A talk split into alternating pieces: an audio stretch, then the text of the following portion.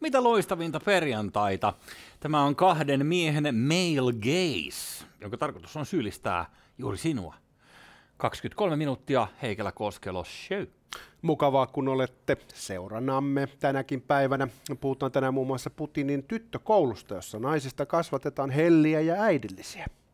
Mennäänkö ensin kuitenkin länsimaalaiseen vastineeseen Putinin tyttökoululle, nimittäin Kosmopolitan lehteen? Päästäänkö nyt lyömään tasapuolisesti Venäjää ja Yhdysvaltoja? Varmaan. Ihana. Sisäinen Erkki Tuomiojani kiittää tästä lähestymistavasta. Ihanaa. Tota, mä en tiedä paljon Eki on lukenut Cosmopolitan ja kaikkea muuta hän on lukenut helvetisti ja muun muassa kuulemma istuessaan auton kyydissä hän painaa aina katseen kirjaan, joka, joka on tietysti sivistyneen kaverin merkki, mutta tota, cosmopolitan.com. Öö, öö, siellä on täysin uusi narratiivi, joka tulee tässä. This is healthy. Ja 11 naista kertoo, mikä on terveellistä. Tämä on nyt tätä kehopositiivisuusjuttua, että tuo on nyt sitten terveellistä heidän mielestään. Yleensähän Kosmopolitan on tunnettu semmoista roisista seksivinkkeistä ja näin saat itsellesi komean kundin. Mm. Eli jollain tavalla tämä on varmaan kehittynyt tämä narratiivi. Ja tota, kaikki kunnia, olkoon ihmiset sellaisia kuin ne haluaa. Mutta eihän toi nyt hirveän terveellistä ole. Miten niin? Mä voisin sanoa mieluummin, että this is healthy. Mm. jos, se voi, jos se voi tälle kielellisesti päättää, niin tota, Hei, tää on terveellistä. kyllä mä oon messissä tossa, otan mä kaivan mm. punaiset balborot vaan esiin täältä jostain. Mm, mm, mm. Ei vaan tota... Ai vitsi meni henkeä. Tiedoksi vaan, kuuli, kuulijoille tiedoksi, poltetaan täällä jotain vanhaa sikarin pätkää. Sanotaan, että jos haluaisit tehdä pointin tällä kuupalaisella sikarilla, niin äh, sanoisin, että yksi piste Jussi Heikelälle, nolla Kyllä. pistettä maailmalle tällä hetkellä. Ja savut sulle naamalle. No ainahan se seuraa. Mm-mm-mm. niin, se, se painovoima näköjään vetää sinne tällä hetkellä puolensa, tai en tiedä, seuraako savu paivon, painovoimaa, mutta hei, siis eh, painovoimasta puheen ollen, siis tämä kehopositiivisuusjuttu, niin onhan tämä sairasta, tietenkin Cosmopolitan tietää, niin kuin itse tämän siellä lehden editorit arvioi, että okei, että me saadaan tällä aika helvetisti hittejä, kun me laitetaan tähän tällainen vähän tota, ylipainoinen nainen ja kerrotaan, että se on tosi healthy. Niin, se nyt määritellään sitten edistyksellisyydeksi tällä hetkellä. Mä oon joskus vähän tuohon jonkun kirjallisuuden muodossa niin kuin törmännyt. Mm. Niin toi liittyy tähän niin kuin identiteettipolitiikkaan laajemminkin. Siinä on aika paljon samaa käsitteistöä kuin muussa intersektionaalisessa ideologiassa. Joo. Ja siinä on ajatuksena se, että luonnontieteet, niin kuin muun muassa lääketiede, niin on seksistisiä ja rasistisia tieteitä, jotka on lähinnä valkoisten miesten kirjoittamia, Kyllä. jolloin ajatus on se, että lääketiede ei tuota totuuksia, vaan näkökulmasidottuja sortorakenteita, minkä vuoksi ihmisen identiteetti on paljon pyhempi asia. Ja jos sun identiteetti sattuu olemaan, että mä oon suuriluinen, niin se on enemmän äh, se on painavampi kirjaimellisesti vaassa kuin asiantuntijan mielipide, koska kokemusasiantuntijuus on tässä skenessä se todellinen tiedon lähde. Ja näin Kyllä. murretaan patriarkaatin valtarakenteet. Se on hyvä. Matematiikka ja fysiikka eivät enää tavallaan ole olemassa, koska nekin on ilmeisesti mielipideasioita jossain No, mielessä. ilmeisesti jos tarpeeksi pitkälle mennään postmoderniin kaninkoloon, niin sieltä tulee muun muassa tämmöisiä, tämmöisiä vastauksia, että Flat Earth Society saattaa sittenkin olla ihan oikeassa. Kyllä. Heidän Mutta toinen maa, missä asioista ajatellaan vähän toisinpäin, on kuule toi meidän naapuri Venäjä, missä sen Saanko sijaan... puoltella muuten samaan aikaan? Tässä mulla jäi, tuli vähän, jäi vähän nikat, Hei, se on näin. sun etuoikeus. Hei, ky, ky. Oh. Tota, niin Venäjällä ajatellaan kuule pikkasen toisin päin. Siellä ollaan konservatiivisia ihan tukkasuuteen asti. Siellä halutaan, että naiset ovat helliä, hyvän tahtoisia, myötätuntoisia, ystävällisiä, tahdikkaita, seurustelutaitoisia, naisellisen viehätysvoimaisia, pidättyväisiä. Ei saa olla haarat levällä. Äidin rakkaus on tärkeää, huolellisuus, taito luoda kauneutta työssä ja arjessa. Nämä on asioita, mitä Putinin äh, nyt syksyllä äh, perustama tyttökoulu opettaa opiskelijoille. Damn it. Putinin perustava Hän on tyttökoulu. halunnut tällaisen tyttökoulun, jotta saadaan kunnollisia Paljon se naaraita. Putinin tytär on vanha? No, kun sehän se on. Sillä on pari tytärtä, jos tiedetään, ja sitten ne meinaa, että sillä on yksi 18-vuotias ehkä, Joo. jos mä oikein muistan. Mutta sehän on salaisuus, että kuka se on. Ja sitten on, on se joku, joka on kasvoiltaan, olisiko se just tämä, Joo. joka on kasvoltaan hänen näköinen kovasti. Mutta mä en tiedä, onko hänestä mu- vaan vanhoja kuvia. Kun tuli mieleen vaan siis, että eikö, eikö tällainen perinteinen ajatus ole se, että jos sulla on tosi voimakas äh, tai vaikutusvaltainen, äh, kenties rikas herrasmies, niin hänen vaimonsa tai tyttärensä yleensä pyörittää jonkun sortin salattibaaria, sisustuskauppaa tai jotain muuta sellaista kukakauppaa, mihin liittyy niin kuin intohimo. Ja sitten tämä niin oligarkki saattaa rahoittaa sitä. Niin onko tässä sellainen, sellainen idea, että Putin haluaa niin kuin, onko tässä No, tässä varmaan niin moni joku juttu. madame taustalla. Me, me, Tässä kuka tätä varmaan mon- organisoi? Tässä on varmaan teetä monta juttua päällekkäin. Mm. Jos yksi on se, että, että he oikeasti uskoo semmoiseen ortodoksikonservatismiin, jonka he näkee niin kuin vastavoimana tiedätkö, länsimaiselle korruptiolle, mihin liittyy kaikenlainen seksuaalivähemmistöjen salliminen ja tällainen. Mm-hmm. Niin he, he on sitä mieltä, että pois, pois se meistä, me olemme puhdas, verisiä venäläisiä. Mm-hmm. Niin tämä on varmaan yksi. Ja sitten toinen on se, että todennäköisesti he pyrkii kasvattamaan sellaisen sukupolven ihmisiä, jotka olisi vastakohta pusirajoitin kaltaiselle hapatukselle. Ja syy, miksi pusirajot on ongelma, ei ole se, että he edustaa feminististä punkkia, vaan se, että he edustaa itse asiassa haastetta setämiesten vallalle. Kyllä. Ja samasta syystä siis mm. Kremli on äh, tukahduttanut räppiskeneä. Eli on käynyt vetää töpseli irti keikolta ja kieltänyt artisteja esiintymästä sen takia, että räpissä tupataan kritisoimaan vallanpitäjiä. Kato vaan, kato vaan. Ähm, toi perinteinen mies-nais-rooliasettelu on Itäblogissa ihan toisenlaista kuin vaikka meillä nyt Pohjoismaissa. Et se, miten päin sä vaan paistat sen, tai on pusirajoitteja tai ei ole pusirajoitteja, niin öö, kyllä, kyllä se osasto venäläisiä tai, tai ylipäänsä siis vanhaa Varsavaliiton jengiä, niin, niin onhan niin kuin niissä kulttuureissa naisen ja miehen roolit, niin kuin ne on helvetin paljon isommat ne erot kuin meillä. On todellakin, ja sen voi nähdä monesta eri suunnasta. Voi sanoa, että Venäjällä ritarillisuus ei ole kuollut. Siellä esimerkiksi, jos nainen yrittää kantaa painavaa matkalaukkua, niin kuule ihan tuntemattomat miehet tulee sanoo, että Aa, saanko auttaa ja kantaa tämän. Ja Joo. he, he, eivät edes pölli sitä laukkua, vaan he haluavat vain auttaa vahvempana sukupuolena niin Kyllä. naisia ja availla ovia ja näin edelleen. Mutta sen kääntöpuoli tietenkin on sen kolikon kääntöpuoli, että, että siellä vallitsee erittäin patriarkaalinen meininki. Kyllä. Tasa-arvosta ei tarvitse hirveästi puhua naiselta, odotetaan vähän toisenlaisia juttuja. Niin se on. Ja sitten myös se, että jos ajatellaan, että suomalainen nainen on ö, ylpeä siitä, että hän voi maksaa ravintolassa oman osuutensa laskusta tai, tai hän voi jopa maksaa laskun sille miehelle tai, tai käyttää jossain rahaa, niin sitten tuntuu, että tavallaan rajan takakulttuurissa niin tällainen katsottaisiin niin kuin vi- helvetinmoiseksi moukkamaisuudeksi. Ymmärtääkseni venäläisessä kulttuurissa tota, seurueen massipäällikkö hoitaa aina koko lasku. Ja se on niin kuin vallan osoitus. Ja se on tavallaan että Joo. arvostetuin henkilö, mutta se voi myös olla, että jos jollain on Mm. selkeästi enemmän rahaa, niin se ei ole aina, että vanhin maksaa tai näin, vaan että se on niin kuin sellainen tietynlainen, että se, joka ottaa koko lasku, niin se on niin kuin se patu. Okei. Ja yleensä se on äh, kyllä miespuolinen henkilö liittyen siitä, minkälainen maa Venäjä on. Ei niin, kyllä. Se on totta. Öö, Tuossa mä oon miettinyt sitä, että kun heitä tulee tänne esimerkiksi Lappiin perinteisesti tai ylipäänsä Suomeen venäläisiä massimiehiä, niin tota, heillä tuntuu olevan niinku vii, silitetyt 500 lompakossa. Mä en tiedä, mistä on käynyt nyt nostamassa, koska No yllättävän puhtaan näköisiä. On, on, Mä oon on, on. nähnyt niitä tukkoja. Mä aina ajattelen, että sieltä tulee likainen raha, mutta ei, se on ihan puh- ei kun se on pesty se raha, Se on sen pe- takia se on niin, puh- puhdasta. Pesty jollain tota, Omo Color erikoispesuohjelmalla. kyllä, kyllä. Koska tuossa oli äh, sellainen eräs incidentti kävi äh, ystäväpiirissä tästä kymmenen vuotta aikaa, missä muutama venäläinen kaveri halusi pelata pokeria Suomen parhaita pokerin pelaajia vastaan. Ja tota, tuolla Levillä järjestettiin sitten yhdessä mökissä tällaiset iltamat, missä, missä tota, todettiin, että okei, että tämä on, tää on niinku, osallistumismaksu on tämä ja, ja sitten kaikki laittaa tämän verran ja sitten pelataan ja katsotaan, kuka vie potin. Mutta nythän sun pitää olla joko tosi tyhmä tai tosi taitava, jos sä haluat pelata huippuammattilaisia vastaan. Joo, tämä oli... Tai kolmas vaihtoehtohan on se, että sä oot tosi rikas. niin, no ykkönen ja kolmonen täsmää tässä. Et tota, siinä ei kauan mennyt, kun eh, oliko niitä mun mielestä nyt suom, suomalaisia pelaajia kolme tai neljä. Sä et ehkä nimi Tota, halua sanoa, mutta Ei o- mennä o- nyt o- nimiin. Onko ihan kärki, kärki Joo, nimiä? joo, siis ihan, ihan tota, niin kovin kuin nyt meidän valtakunnasta löytyy. Niin, niin siinä ei kauan mennyt, kun ne venäläiset heilutteli jo uutta 500 snippua, että hei, että Joo. mä haluan lisää merkkejä. Et jos joku näkee Jenssin kaupungilla 500 euron seteleiden kanssa, niin tiedätte, että Ei se on nimiä. Lapin mökiltä. Ei nimiä, ei ollut Jenssi. Ei- ei, ei ollut. Jenssi oli jo vielä pieni poika silloin. Ah, ei, okei. ei, Jenssi, Jenssi oli, oli tota Edellistä varmaan alaikäinen. Niin, Ei kuitenkaan niin. Valrusin poika. Sehän pelasi pokeria ennen kuin ilmeisesti Thomas iskä, Wahlroos, niin, iskä sanoi, että nyt tuut himaan ja lopetat ton pelleily.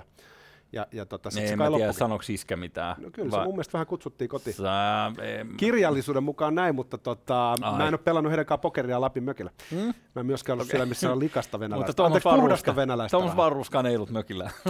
Okei, no niin, mä lopetan arvailu. mä, mä, mä, mä, huomaan, että sulla on tällainen poissulkemisen tiedustelutyyli, että sä tota, otat nimen kerrallaan ja näin. Mutta anyways, pointti oli vaan siinä, että, että tosiaan sitä tuntuu olevan ja sit sitä käytetään just tällaisiin tilanteisiin, että okei, tiedätkö, että jos sä haluat ottaa niin kuin 100 metrin juoksun jotain pikajuoksia vastaan, niin eihän sulla ole hirveästi mahdollisuuksia, mutta pokerissa tai uhkapeleissä on kuitenkin, si- siinä on aina se sattuman mahdollisuus niin iso, että sit, sit saa hyvän story ja, ja, ja, ja kerrottu kavereille, että no mä kävin niistämässä ne suomalaiset pokeripelaajat siellä. Ja, Niin on se sellainen elämys, jossa pystyt Joo. olemaan. Niin kuin, ja sitten huikea juttu siinä oli se, että kun hän oli pelannut tämän yhdessä mökissä tämän, tämän turnauksensa, niin sen jälkeen ö, tota, ne venäläiset soitti pari tuntia myöhemmin, että moi, että ootteko te siellä teidän omalla mökillä, minkä hän oli maksanut, että ootteko te siellä teidän omalla mökillä, että meidän ilotulitusryhmä tulee vetää teille oman ilotulituksen. ai, ai, ai. Ja, tota, ja sitten oli mennyt partsille ja tsiikannut, niin Ja suomalaiset ihmiset, että mitä tässä niin tapahtuu, miksi, miksi nämä edes halus pelata?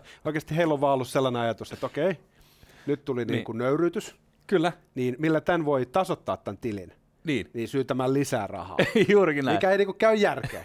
Ei. Mutta venäläisessä kontekstissa se on täysin ymmärrettävää ja ei jäänyt epäselväksi, kuka lopulta oli hefe, kuka lopulta maksoi Kyllä, koko kaiken. pöydän laskun. Juu, Niin silloin tavallaan se kunnia on palautettu siitä pokerihäviöstä huolimatta tai jotain tällaista. juurikin näin. Tässä on todennäköisesti just sellainen, että me ollaan niin isoja tyyppejä, että me voidaan tämänkin jälkeen. Niin. 90-luvulla sanoivat, että maailman isoin elintasokuilu oli Suomen ja Venäjän välillä.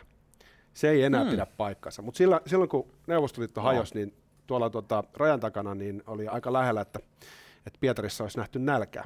Ja itse asiassa nähtiinkin, sinne lähetettiin sadoilla miljoonilla ruokaa, joka kirjallisuuden mukaan päätyi sitten muun muassa Vladimir Putinin eh, omaan käyttöön. Kato vaan. Eh, noin niin kuin rahallisesti. no, tota, mutta nythän se tilanne ei ole se, siellä on paljon enemmän rahaa kuin Suomessa tulee ikinä olemaan. Mm-hmm. Ei to, toki jakaudu yhtä tasaisesti, mutta tota, se venäläinen kulttuuri kuitenkin säilyy hyvin erilaisena kuin suomalainen kulttuuri, vaikka tässä naapureita ollaan. Joo. Äh, vielä tähän nyt tähän tyttökouluun. Ja, ja, ja tähän ajatukseen. Älä kysy mitään faktoja, mä vaan luin Hesarin jutun, mä en tiedä. Joo. Mutta kerro vielä siis äh, se, että mitä, mitä naisille opetettiin siellä. Sanois nyt vielä, että kuinka... Ja Täällä on Kuinka hyvin klassisia, ja täällä on siis hyvin klassisia asioita, mitä opiskellaan, jotka liittyy muun muassa kauneudenhoitoon, mutta myös venäläiseen kulttuuriin. Tietyllä tavalla opetetaan semmoista siveyskulttuuria, että kuinka ollaan ihanteellinen nainen. Mä mietin, että yksi sellainen niin kuin, äh, ulottuvuus tässä voi olla se, että halutaan kasvattaa nuorelle eliitille tietynlaisia puolisoita, jotka on sitten samalla Putin myönteisiä. Eli mm. sä pystyt hallitsemaan sitä, että ketkä on kenen kanssa ja sitä kautta luomaan tavallaan jatkuvuutta sille sun regiimille, joka ulottuu jopa pidemmälle kuin sun oma valtakausi. siis tämä on tämmöinen perinteinen monarkinen ajattelu, tai mo- monarkeilta tuttu ajattelu, että naitetaan tavallaan meidän jengin, noitten jengin kanssa, niin sitten me ollaan kaikki yhtä. Kun Ludwig kutsui kaikki aateliset Versaillesiin, niin kyllähän sillä oli jotain mielessä. niin ehkä tässä on joku sellainen, niin kuin sen lisäksi, että tämä varmaan vastaa Putinin vanhoillisia arvoja, niin tässä on joku sellainen pyrkimys hallita jonkun kokonaisen sukupolven arvoja ja jollain tavalla pyrkii ohjaamaan ihmisiä pois länsimaisesta rappiosta, joka sitten saattaa olla tota, rap-musiikkia tai, tai eh, Pussy Riot feminismiä. Niin, tai ylipäänsä feminismiä esimerkiksi.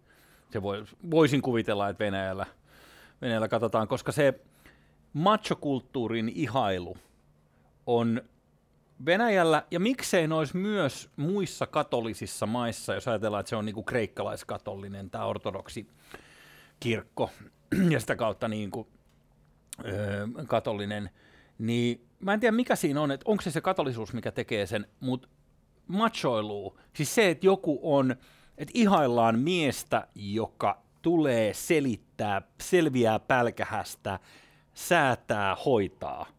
Niin tämähän on niinku se, että wow, että okei, että tuollahan aika isot skrebat tuolla Jannulla, että sitä pitää ihailla. Mutta tota joo, toi näkyy semmoinen kulttuuriero Itä- ja Länsi-Euroopan välillä. Muun muassa siinä, että kuinka paljon digataan liberaalidemokratiasta Brysselistä, jos nyt Puola ja Orbani Unkari katsoo. Mutta siinä Joo. on semmoista tiettyä, niin kuin ikään kuin ne olisi skipannut sellaisen vaiheen, mitä voisi kutsua kehitysvaiheeksi. Ja se näkyy muun muassa hyvissä venäläisissä YouTube-videoissa, missä on niinku mielenkiintoinen meininki. Tavallaan meininki on länsimaalaista, mutta sitten sieltä paljastuu ihan räikeitä rasismia ja seksismiä. Niin sitten ehkä tavallaan syntyy vaikutelma, että niitä ei vaan problematisoitu. Et Moskovassa on täysin okei, jos sulla tulee joku kaveri, joka näyttää vähän kaukaasialaiselta, Hmm? niin kysyy, että et, kuka sä oot, mitä sä täällä teet, mitä sä teet Moskovassa, että me takas kotiin. Se on niinku siellä jollain tavalla hyväksytty, tämmöinen Kyllä. avoin. Kyllä, kyllä, kyllä. Ja viranomaiset tekee sama. ja samoin niin kuin, t- tavallaan niin kuin, suhtautuminen eh, naisiin on, on yleisesti tuollaista tietyllä tavalla, niin kuin, miten se nyt sanoisi, halutaan, että on pikkunaisia, Pikkuvaimoja. pikkuvaimoja, ne ei Mm. puhe housuja. Niin. Uh, toi venäläisten meininki, äh, kun sanoit näistä YouTube-videoista, niin mua ei koskaan lakkaa hämmästyttämästä, että mä oon niin jotenkin, että on, onko ne jotenkin eri laji, kun tuntuu, että jos ne jää jonkun rekan alle, niin ne, ne niin kuin nousee sieltä, tiedätkö, silleen, että "Aa, no okei, okay, Venäjä suorista päätä, no niin nyt se on taas suorassa. Varmaan se vodka suojaa vähän. Et, et, niin, se on vodkasuoja. Tai sitten ne vetää niinku yhden käden punneruksia jostain niinku nostokurjesta, Oh. joka on sadas metrissä. Niin se, siis mun mielestä kahdelemmat äh, YouTube-videot, mitä maailmasta löytyy, niin ne tulee nimenomaan Venäjältä. Kyllä siellä on, Si- mutta se on iso maa myös, että siellä on ihan helvetisti porukkaa. Niin, No kyllä, tietysti, Siellä joo. tavallaan sattuu ja tapahtuu myös aika paljon. Mutta Pari olisi sataa tota- miljoonaa ihmiseen tai mitä 180 miljoonaa ihmistä, niin siihen. Jotain sellaista. Siihen kyllä täytyy sanoa, että et, et, et snadisti mä kyllä niinku diggailen tuosta venäläisestä kulttuurista. Siellä on paljon hienoja juttuja. Muista Mm. mm. ollut joskus Goncharovin Oblomov-kirja, joka tänne 1800-luvun Joo. kuvaus aatelisesta herrasta, joka tota, elää pelkillä tota, koroilla, jotka se saa, kun se omistaa maata. Mm? Sitten se kirjan niin alkuosa, mä muistan, että onko se niin kolmasosa siitä kirjasta, on sitten kun se kaveri herää ja yrittää pukea päällensä, mutta se ei jaksa nousta ylös sängystä. Ottaa sille isti, laiskottelee ja rupeaa hi- pikkuhiljaa pukeutumaan. Ja siinä niin kuvataan tavallaan se sellainen niin 1800-luvun aatelisen niin törkeys. Ja sitten tota, siinä yhdessä kohtaa kirjaa se menee tota, lomamatkalla, muistaakseni Imatralle, joka silloin tietenkin kuuluu Joo. Tsaarin läänityksiin, niin tota, mutta joo, venäläinen kirjallisuus on huikeaa. Kyllä se itse venäläinen vieraanvaraisuus on myös hieno asia. Et, et, jos tässä nyt vähän parjataan venäläisiä, niin tehdään sitten tämmöisellä naapurin rakkaudella. Mm.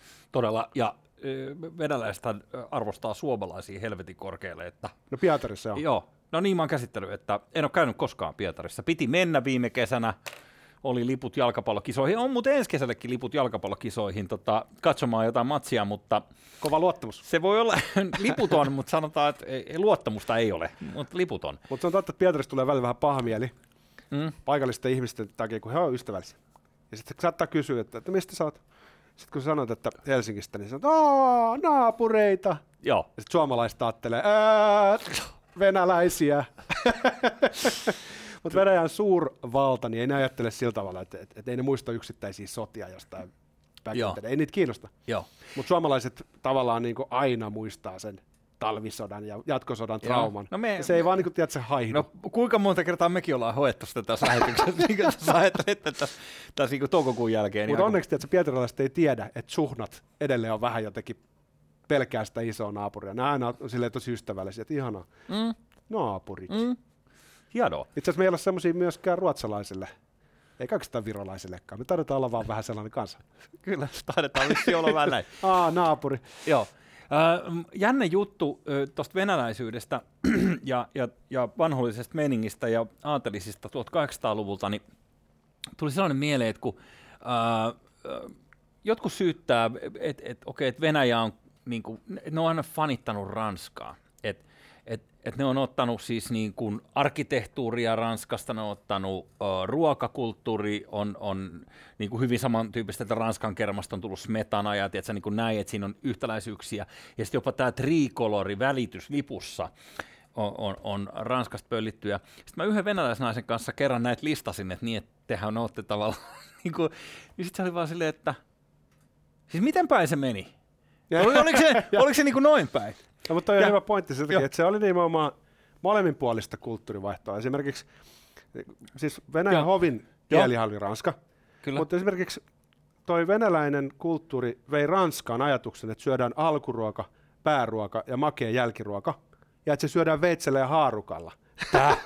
Onko näin? Sitä ennen syötiin Tää. keskiaikaisesti jollain puukolla vaan joku pala lihaa ja tiedät, että sulla on samaan aikaan 20 eri ruukkua. Ja Jesus Christ, onko niin, näin? et, et, tietyllä tavalla niin kuin venäläisille kiitos siitä, että ranskalainen gastronomia syntyi. Siis, ja sitä kautta koko maailman keittiö, koska ranskalaiset nyt pitää itseensä kuitenkin niin kuin keittotaidon keksijöinä. Se on venäläisille kiitos. No, Ai okei, se menee niin päin. Ja sitten toinen pointti, niin rupesin googlaa sitä trikoloria. Niin Ivana Julma, eli ensimmäinen Venäjän tsaari, siis tyyli pyöreästi 1600 jotain, niin se on ollut siitä lähtien se trikolori olemassa. Jos me muistetaan Ranskan lippu ennen Ranskan vallankumousta, niin sehän oli sellainen... Ei niin kuin- muisteta. Ei, se oli sellainen liljoja, siinä oli sellaisia kultaisia liljoja sinisellä pohjalla. Ah, sellainen joo. sellainen niin kuin kruunun Se on niin kuin ritarilippu, jolla mennään niin keskiaikaiseen näin. sotaan. Eli se trikolorikin, niin se, se, on ollut siis mitä melkein parista vuotta, 150 vuotta ennen Venäjällä, kun se on ollut Ranskan lipussa. Kato vaan. niin ö, siinä mielessä tota, ymmärrän närkästyksen, mikä tämä venäläinen nainen ties mulle kertoo. Mutta tiedätkö mikä, kun sä katsot Ranskaa, Iivana julmaa aikaa, tämä on 1600-luvun Ranska. Joo, Sä katsot, että no joo, se on niinku aika pitkälti niinku sama maa. joo, joo Silleen, sama ma- maantieteellinen alue. kyllä. Sitten sä Iivana julman Venäjän, sellainen ja sitten katsot, mitä sille on tapahtunut. Niin sitten on tullut, niin kuin, en mä tiedä kuinka monta kymmentä kertaa isompi se nykyään, mutta siis se, mitä venäläiset on halunnut tehdä, mm. isota. Joo, Ja heillä on itse asiassa sellainen ajatus, että, että venäläisen kansakunnan kohtalo on kasvaa, koska se on suuri ja elinvoimainen. Ja silloin ottaa vähäisemmät niin kuin assimiloituvat heihin, ja se, he tekevät vapaasta tahdostaan liittyvät tähän isovenäläiseen unelmaan. Mutta sitten Hmm. seuraa se, että silloin jos Venäjä ei kasva, vaikka se ei edes kutistus, pysyy paikallaan, joo. niin silloin venäläisessä narratiivissa Venäjän pulassa kohtalon hetket on käsillä, se on tekemässä kuolemaa. Niin tästähän seuraa ikävästi se, että välillä pitää ottaa joku krimin kaltainen palanen. Ja sitten kansa hurraa, Joo, koska se Todiste. osoittaa, että venäläinen sielu on elinvoimainen. kyllä. Ja Ja todistetaan tämä se. tulee Iivana julmasta asti kuulemma. Mm. Joo, se, se on varmaan just näin. Novgorodista tai jostain sen jämistä se kai lähti niinku rakentumaan pikkuhiljaa. Joo, ja niinku- siis se idis oli se, että et, et, et Moskovan kolmas Rooma, mikä kuulostaa aika joukilta, mutta he ajattelevat, että he ovat euraasian roomalaisia. Mm. No mitä Rooman imperiumi teki? Kasvo, Mm, joo. kasvo, kasvo. Se on hassu, että saksalaisilla oli tämä ihan sama. Eikö se pyhä, pyhä saksalaisen roomalainen valtakunta? Ja, Ai niin joo, Habsburgit, joo, niin joo, oli. joo, joo, kyllä se nyt niinku, ja siis eikö tämä Third Reich tai mikä se on, mikä on se, saksaksi Third Reich, mutta mut niinku se kolmas valtakunta viittaa just siihen, että se on niinku kolmas Rooman jälkeläinen. Et, et sehän sehän niinku pojilla oli, oli sillä lailla liipasimella. Tota, Mutta joo, toi on toi itse asiassa jännittävä. Ja toi, meillä on 20 sekuntia aikaa, mä sanon vaan Krimistä nopeasti sen, että, että siellä kun on se laivastotukikohta, niin Se vastapuoli. se, niin, niin se vastapuoli laivasto, niin se on helppo niin kuin tavallaan dissata siitä, että okei, että venäläiset on pahoja, mutta että jos jollain toisella suurvallalla olisi laivastotukikohta jo, jossain tuollaisella alueella, niin se varmaan turvattaa aika nopeasti se, että tämä on itse asiassa meidän lääniä. Lopulta palaa kaikki vähän venäläisiä, koska Kyllä. kuningas on kuollut.